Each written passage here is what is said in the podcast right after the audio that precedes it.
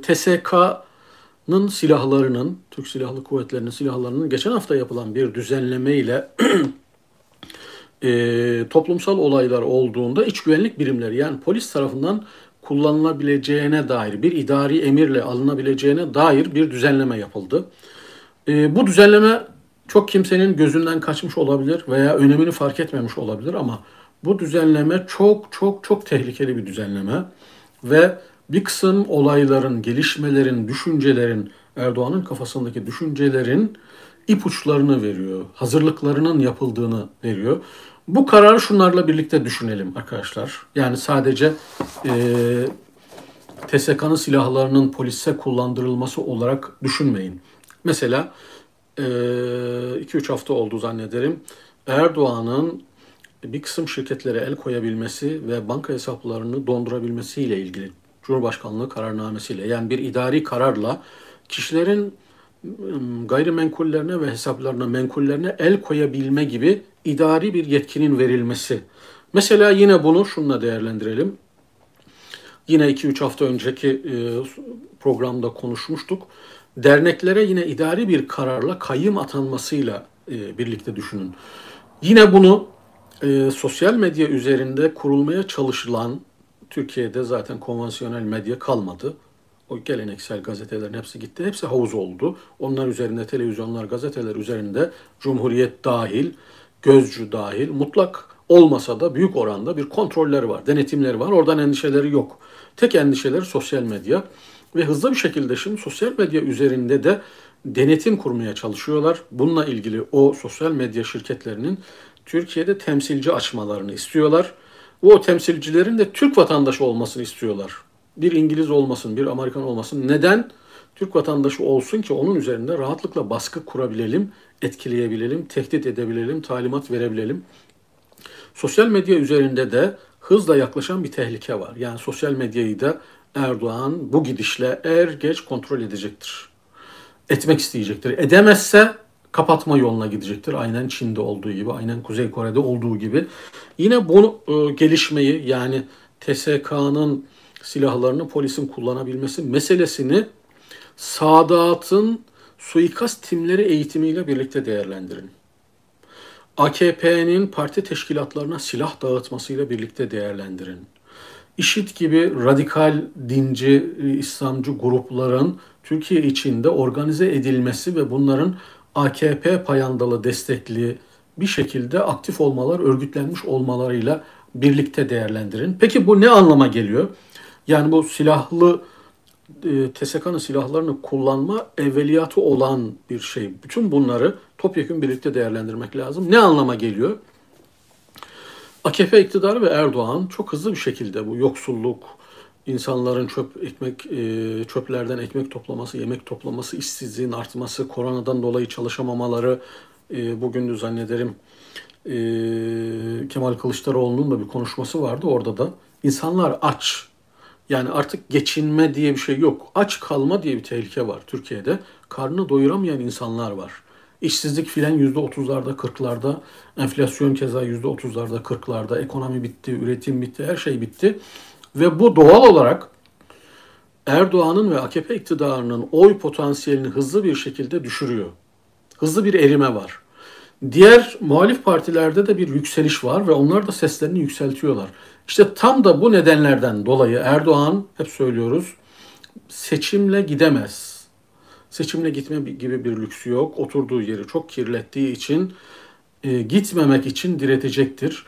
Ama altındaki zemin de kayınca bu defa silahla, güçle aynen Saddam'ın kontrol ettiği gibi, aynen Esed'in kontrol ettiği gibi Türk toplumunu e, seçmen konsolidasyonu olmasa, meşruiyetini seçim ve sandık üzerinden meşruiyetini kaybetmiş olsa bile tek adam olarak devam ettirmek istiyor. İşte bütün bunlar bu tek adam olarak ülkede kalıcı olmak istemenin, bunun altyapısını yapmanın e, unsurları, argümanları arkadaşlar. En etkilisi de buydu. Yani TSK'nın silahlarını kullanma bu ne anlama geliyor? Şöyle açıklayalım arkadaşlar. E, bir ülkenin sınırları içinde düşman olmaz. Suçlular olur.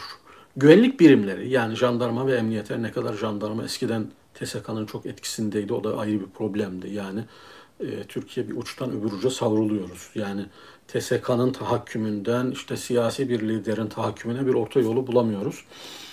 E, iç güvenlik birimleri e, ülke içindeki suçlularla mücadele etmek, ülkenin içinde huzuru temin etmekle görevlidir.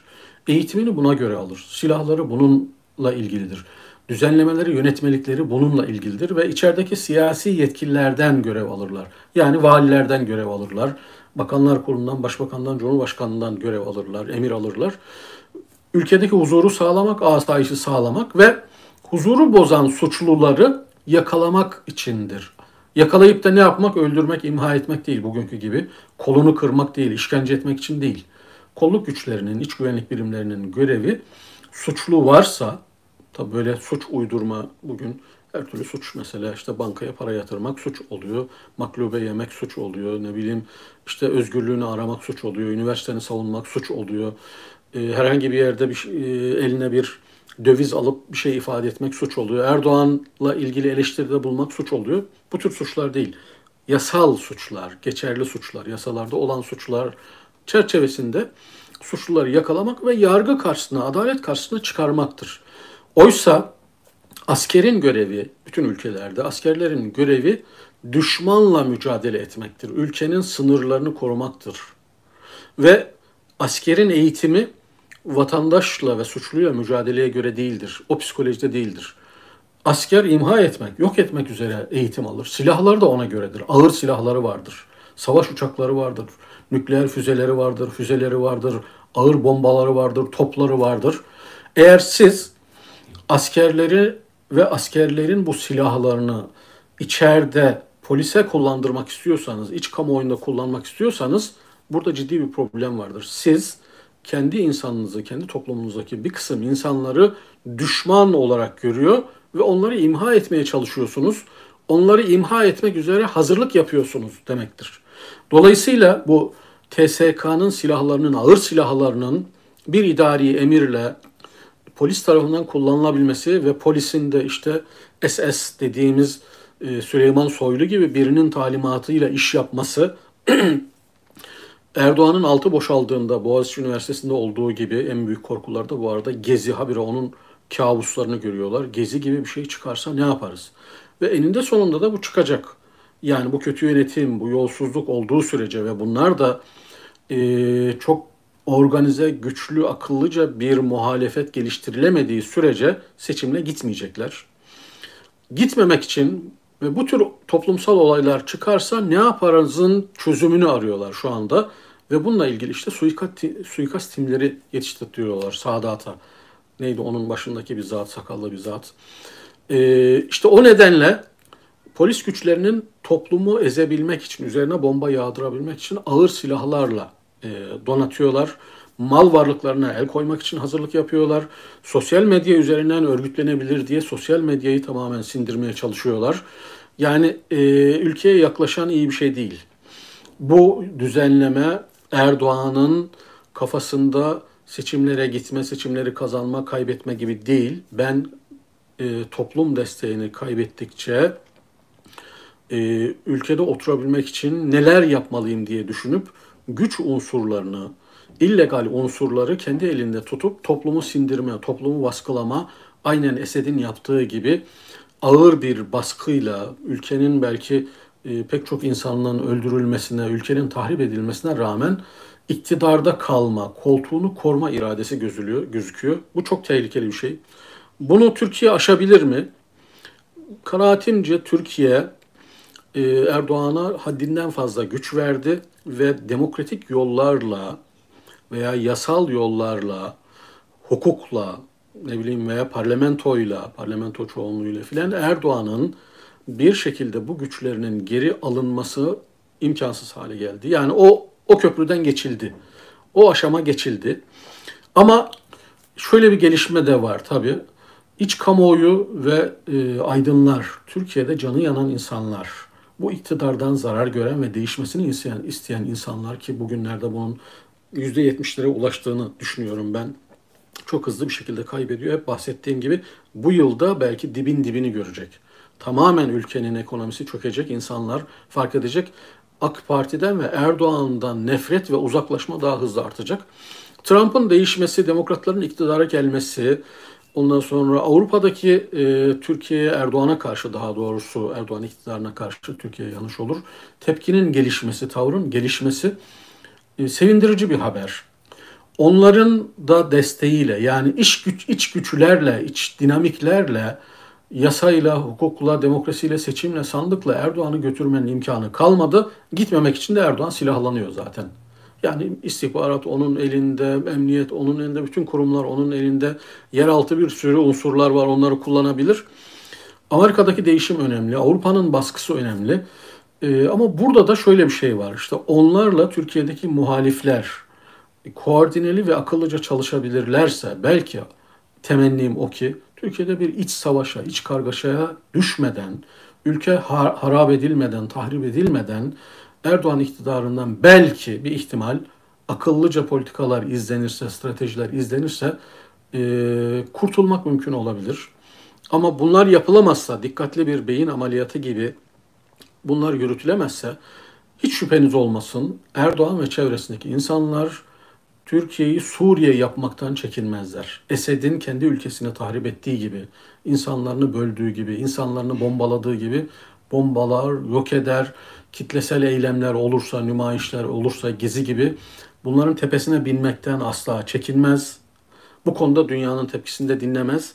Ha, dünyanın, Avrupa'nın, demokratik dünyanın Erdoğan karşıtlığına ne kadar güvenmeliyiz, ne kadar onu dikkate almalıyız o da ayrı problem. Hatırlarsanız bütün ülkelerde Tunus'tan tutun, Suriye'den, Irak'tan tutun hepsinde bir Arap Baharı olacaktı, bir demokratikleşme rüzgarı olacaktı. Avrupalı ülkeler pragmatisttir. Destek verdiler mesela. Halkları sokaklara döktürdüler. Demokrasi geliyor filan diye böyle haberler yaptırdılar. Suriye'de özellikle halk sokaklara indi. Mısır'da keza öyle. Ondan sonra halkı diktatörleriyle, o ağır silahlarla baş başa bıraktılar. Türkiye'nin geldiği nokta maalesef çok acı bir nokta. Yani Türk toplumu Erdoğan gibi bir narsist, egoist ve e, zulmetme noktasında sınırları olmayan e, bir adama gücü önemli oranda teslim etti. Bundan sonra onun elinden bu güçleri almak çok kolay değil. Hani hep denir ya iş için ekmek aslanın ağzında. Yani şu anda iktidar güç Erdoğan'ın midesinde. Onu oradan tekrar alabilmek çok riskli, çok tehlikeli. Ee, Allah ülkemize, insanımıza e, yeni kapılar açsın inşallah.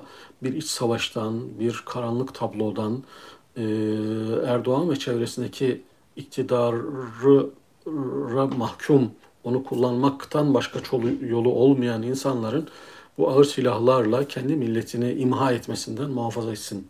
Dua etmekten başka bir e, çözüm gözükmüyor. Bir de belki işte muhalefetin birleşerek amasız fakatsız akıllıca bu Erdoğan'ı bir milli problem olarak görüp bundan nasıl kurtuluruz ve toplum zarar görmeden, ülke zarar görmeden veya en az hasarla e, kendi başımıza açtığımız bu beladan, bu musibetten nasıl kurtuluruzun yollarını araması lazım.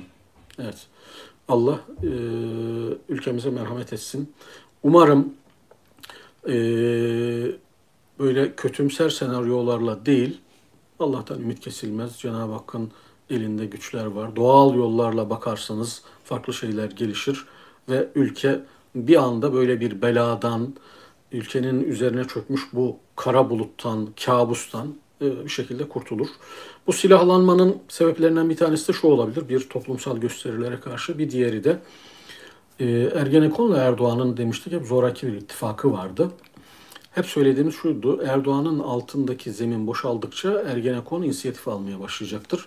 İşte Ergenekon'un, Türkiye'deki o derin kurulu düzenin e, Erdoğan'a karşı harekete geçme ihtimaline binaen Erdoğan kendi silahlı birimlerini oluşturuyor. Kendi kartlarını, kozlarını oluşturuyor. Bu da tehlikeli. Bu da bir tarafında Ergenekon'un, derin devletin, öbür tarafında Erdoğan'ın ve onun milislerinin olduğu bir iç savaş ihtimali demek. Bu da tehlikeli bir şey. Yani e, nereden bakarsanız bakın ülke bir sıkışmışlık içinde bir tıkanmışlık içinde kaderini bir adama teslim etmiş durumda.